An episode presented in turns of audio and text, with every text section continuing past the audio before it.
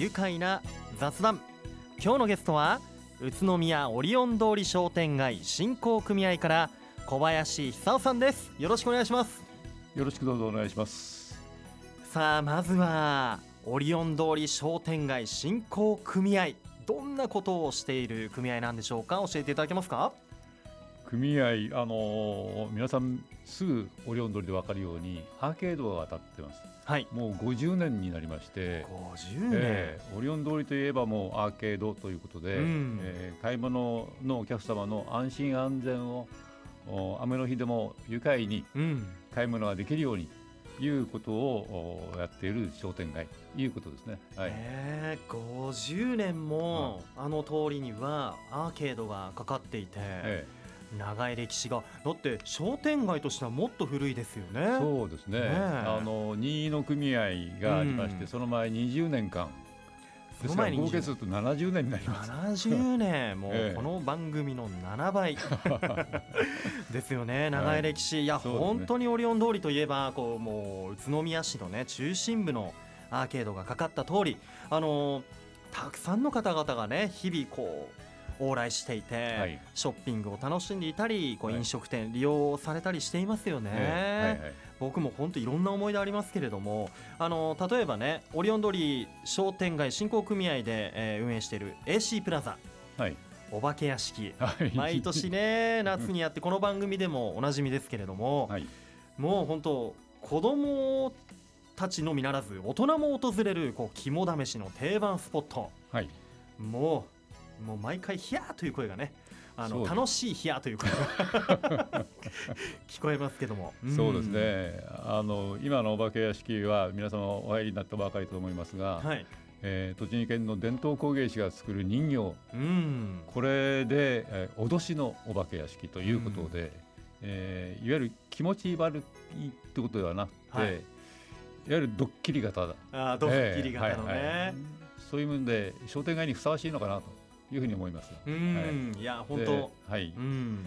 今年は特にはい。いろいろ事情がありまして、うん。えーお化けで有名になるなっております稲川淳二さんからのうん。メッセージも今年はいただいたところでしそうてなんですよね。もう一挙に盛り上がりました。ねえ、たくさんの方が訪れておそらくねこう近隣の小さいお子さんたちにとっては初めてのお化け屋敷なんていうこともあったりして あの一生思い出に残るオリオン通りにお化け屋敷行ったよねっていうね思い出にも残ってるんじゃないかなと。そうですね、うん。ぜひそういうことであのオリオン通りというとおやはりかた、うん心の片隅にうん。常にね、えーあああんな思い出があったとはい。いうふうに思っていただける場所にしたいとうんいうふうに思いますが、もうはい。いろんな初体験があったことと思います僕の中でも。あのね最近だとオリオン横丁こちらねお店オープンして話題になっていますが小林さんももう行きましたか、あのおかげさまで行かせていただきまして、うん。非常に珍しいタイプのお店ですね、うん。えー要はそのシェアショップといいますか、はい。えー厨房なんかは共用で使って、うん。えー 7, 7店舗入っているとうん。いうふうなことでして、どのお店でもおのお料理でもうん。食べられると、ねえええ。面白いですよね。本当に横丁、うん、ええ。はい、でこう7店舗の飲食店がこう軒を連ねて入っているということでね。やっぱそういったこう新しいお店もできていったりとかもう日々オリオン通りって進化しているなというふうにね感じます。はい。うん。あのーそしてやはり僕たち市民にとっての憩いの場にもなっている屋外型の大きなイベントスペースオリオンスクエアもありますよね。はい、そうあちらもまた一年中はいイベントが開かれていて、はい、もう稼働率は7割超え8割近くという、74%っていうんですが、土日は完全にもう塞がっておりまして、うん。それ以外に平日でもイベントをやってるねということで、多くの人に集まっていただいてる。はい、はい。ほんとね特にもう週末なんかすごくにぎわっていてあのオリオンスクエアがこうできて何年ぐらい経つんでしたっけ？もう13年ですか。13年前、はい。はい。こうできてからこう街中この辺りがこう変わったなって感じるところはありますか？えーいろんな方々って申しますか、あのえー特にあの地域の小学校の発表会なんかもはい。やってる関係で、うん。地域にかなり密着したあの方がおいでになる、うん。それから遠方からも当然、うん。えーアニメフェスタなんてのをやってますね。あーはい。あれなんかはもう本当に全国からうん。人が集まってくるとはい。いう格好でしてうん。非常にあの幅広いえーあの催しをやってますので、うん。商店街にとってはいろんなタイプの方にお見えいただく、はい、そうですよね、、はい。や僕今まであの場所で何人の人に出会ってきたか、はいはいはい。もうなんかあそこに行けば誰かに出会える。誰かが必ずいるみたいな、うん。で楽しいイベントもやっていて、はいはい出会いの場になっていますよね。そうですね。うん、あのプロレスやったりとか ね。バスケットボールの試合やったりとか、はいはい。ジャパンカップの時にはね、うん。もう世界各国のチームのプレゼンテーションが行われたりとか、はい最近だとね横田ミュージックフェスティバルとか、えうん、あと毎年楽しみにしてるのはクラフトビアフェスティバル。あはい。はい、もうあそこでビールを飲んで。美味しいビールを飲みますうん。ねはい。もう最高毎年通っていますよ。あのねそんなオリオンスクエアもなんともうついこの間から大規模な改修工事に入りましたよね、はい。これ一体どんな工事になるんでしょうか、えーあの今月の初めからあー完全に封鎖をして工事始まったんですが、はい、今あの約半分ぐらいが屋根がない、うん。えー雨が降るとちょっと大変な騒ぎになるんですが、うん。それそこに屋根をかけて、はい。い、わゆる全天候型で、えーやっていこうとなるほど。いうことであの雨が降っても安心して、うん。えーイベントができると、うん、もうより一層。はい、使い勝手がより良くなるということだと思います。ただでさえもう一年中イベントの予定が入っているオリオンスクエアがもう天候関係なくはい、いつでも楽しめるようにそうい。ね夏は暑い日差しをこうね咲いたりはい、はい、ねまた雨もえ時期でも大丈夫。えそういうことです。はい、あのー後期が来年の9月までで、えーええ。また、えー施設の利用再開が来年の10月はい。予定ということなんですよね。いやーどうでしょう。この工事の期間中ただでさえいろんなイベントがあった宇都宮ですけどどこに遊びに行けばいいかなと思って、ええ。今あの、うイベント主催する方々にお願いしているのは、はいえー代替地例えばあのバンバ広場とか、うん。それから上司公園とかというあの代替地でぜひお願いしますとうん。いうことを言っておりますが、うん。商店街としてははい。実は商店街のアーケードの中でイベントができないかとはい。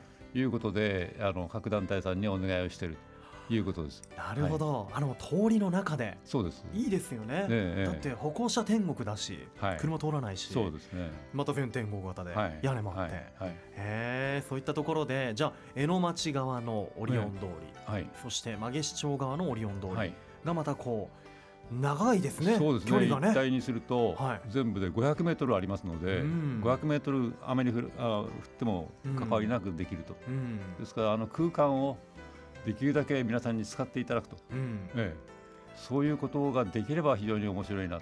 例えば、あの、うん。各小学校各単位の発表会をやったりう、ん。あるいは大学生でも構いませんし、はい。市民の方々があそこを使って何かこんなことをやりたいと。うん。いうことをぜひ、えーご提案をいただければ、はい。あ嬉しいなというそんな感じにしてます。いいですね、ええ。なんかマーチングバンドとかなんかミュージシャンがこうパレードとかやっても面白そうですね。このそうです500メートルの間をね。はい、はい、はあいろいろアイデアが出てきますね。そうですね。ぜひあの、えーアイデアを出していただければというふうに思ってますが、さあ、はい。イベンターの皆さんいかがでしょう？もしこんなイベントやりたいよということがあれば、えーオリオン通り商店街振興組合またはオリオン AC プラザに、はい、ぜひ一報いただければと思います。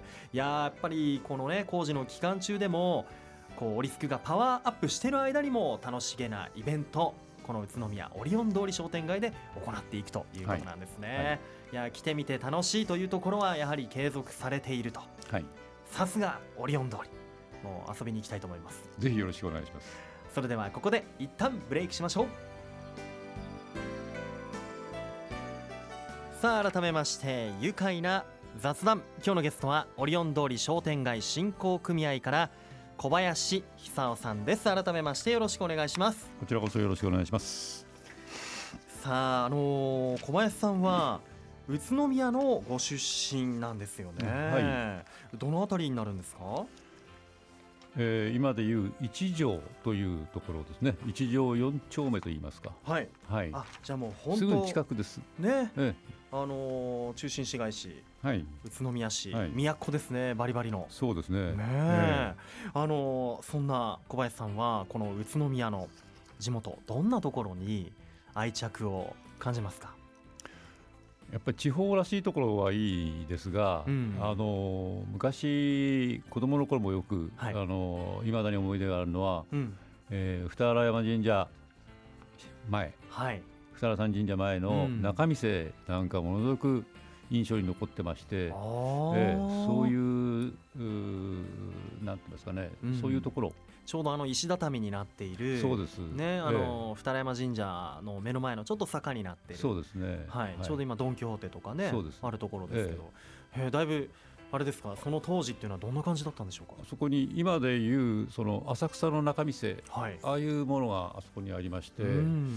えー、色本当にいろいろものを売ってたり、うん。あのあるいは釣り堀の小さいものがあったりして、えーえー遊べたところですね。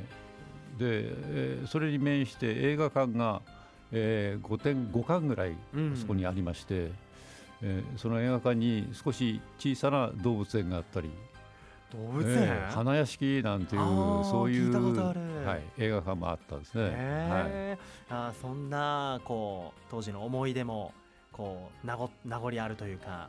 そうですね、うん。非常に印象深くて、そんなね、はい。えー場所また面影もちょっと残ってたりとかそうですね。はい。多摩川の方とか、はい、えーそういった場所愛着を感じているということですが、あの今のねこのオリオン通り商店街振興組合この今のお仕事をするようになったきっかけっていうのはいかがなものだったんでしょうか？はい、実を言いますと、はい。前歴で継続してそのままやってるような状態でして、ええ。ー申し上げていいかどうか、えー商工会議所というところがおりましてはいえーこういう街中の商店街の仕事だとか、うんうん。えーいわゆる商業の関係で、うん。えーずっと30年以上やってきた、うーん。それのしつながりで今、うんオリオン通りのお手伝いをしているという格好ですね。なるほど、はね、たくさんのこの商店お店をやられてる方とねお話しすることもありと思いますけどこうやりがいを感じるところっていうのはどんなところでしょうかね？い、いやーなかなか難しいところで自己満足かも分かりませんが、はい。えー何か一つでも解決ができれば、うん。ええあのーそれでお互いに「いやいや」ってあの握手ができる、うん。ええまさにその人とのつながりはい。で仕事ができている。はいう感じですね。えそのやっぱ昔からのこう馴染みの方とか、はい。お付き合いも続いていて、そうですね。はい、えー商工会議所時代のね、ええそれがあるから今の仕事ができているかもしれませんが、へー。あのこの仕事今のねこの商店街振興組合に、えー来てからは10年ぐらいなんですか？ちょうど10年ぐらいですね。一緒ですね、この番組とね、はい。10年。はい。そうかその間にいろいろんな出来事もあったと思いますがあの頑張る商店街に表彰されたと。ええはいこちら全国の30選に選ばれた。そうですね。30戦に、えー、20平成26年にうん。選ばれまして、うんうん。えーえー実際にどんなことだったのかなという今思うとはい。難しい部分がありますが、うん。えーちょうど20平成24年5年6年と、はい。えー国庫資金にお願いをしまして、うん。今の AC プラザをスタートさせたと。はい。それからあの先ほどちょっと話がありました。お化け屋敷もその時代に始まった。とうん。いうことで、それをいまだにずっと継続しているわけですが、そうですよね、え。うんえ非常にあの皆さんからも、えーある程度、うん。ね評価はいただいているとうん。いうふうに思ってます。なるほど、ええそのきっかけがちょうどこの30選に選ばれたもの、うん選ばれて、はい。ね表彰されているんですよね。いやーあのこれまでも本当オリオン通りこう70年の歴史アーケードができて50年経っていますけれどもやっぱりこう様変わりっていうのはしてますよね。いろんな意味でいい意味でうん。そうですね。必ずしもいい意味ばかりじゃないかもしれませんが、ええ。えいやーあの、えここにね、ちょっと資料があるんですけど、えはい。えー中心市街地の、えー通行量調査。これはい。オリオン通り、はい。えーこれ平成元年だと日曜日に、えーオリオン通りを通っていた人人の数12万5千近く、は いそうですね。12万も5千人。うすごいですすごいですよね、えでそこに比べて29年になっていくと,、えーとこちらは3万2千人近く。ということでちょっと人数的には、えあのちょっとねかなり少なくはなっていますけど、はい。やっぱりこう時代時代に合わせてというか時代時代人の数はねやっぱこう影響してくるのかなと。そうですね、はい、それとあのここへ宇都宮の中心部に来なくても、ご地元のところで用が足せる、うん、例えばショッピングセンターができたり、うん、ということでここへ来る必要がなくなってきたというそういうパターンもありますね。あいやまあね、うん、そういうこともあるのかもしれないけど僕ね一つ言いたいし思ってるのはあの魅力で言うと全然こう魅力が下がってないと思うんですよオリオン通りの、はい、ありがとうございます。オンリーワンなショップも多いし、はいはい、もうバックビートにしてもそうだし、あのこの街でジャズセレクターをしているこの番組でジャズセレクターをしている三助さんのレコードショップもあったりとか、もうね八百島もあったり、もう毎朝あそこで新鮮な野菜がこう並んでいる様子とか見ると、あオンリーワンだなというふうにね思ったりもするんですけどね。そうですね。うん、あの今まで宇都宮市の中心部にお買い物に来ていただいた、あるいは遊びに来ていただいた方々というのは、はい、えー、栃木県の人口の約半分ぐらい。はあ来ていただいたんですね、うんうんうん、でそれがあ徐々に地元で、えー、紹介するようになりまして、うん、で宇都宮市の地元の方々にご利用いただいている、うん、というのが実態であって、うん、あとはそのイベントをやる。そういう時に、えー、よそからたくさんの人が見えていた、うん、そのイベントのたくさん来ていただいた方々はそこの今のあのお話の数字の中ではカウントされておりませんので、うん、えー、それ以外にも人が来てるということですね。そうですよね、はい、いやもう本当こう時の流れとともにこうリオン通りもいろんなふうに日々進化していって、はい、新たな魅力をこうどんどん想像していってると思うんですが。うん。これからねこう小林さんがオリオン通り商店街振興組合でお仕事を通してこの地元宇都宮どういうふうに盛り上げていきたいどういうふうにあの変えるところは変えていきたいとか思ってますか？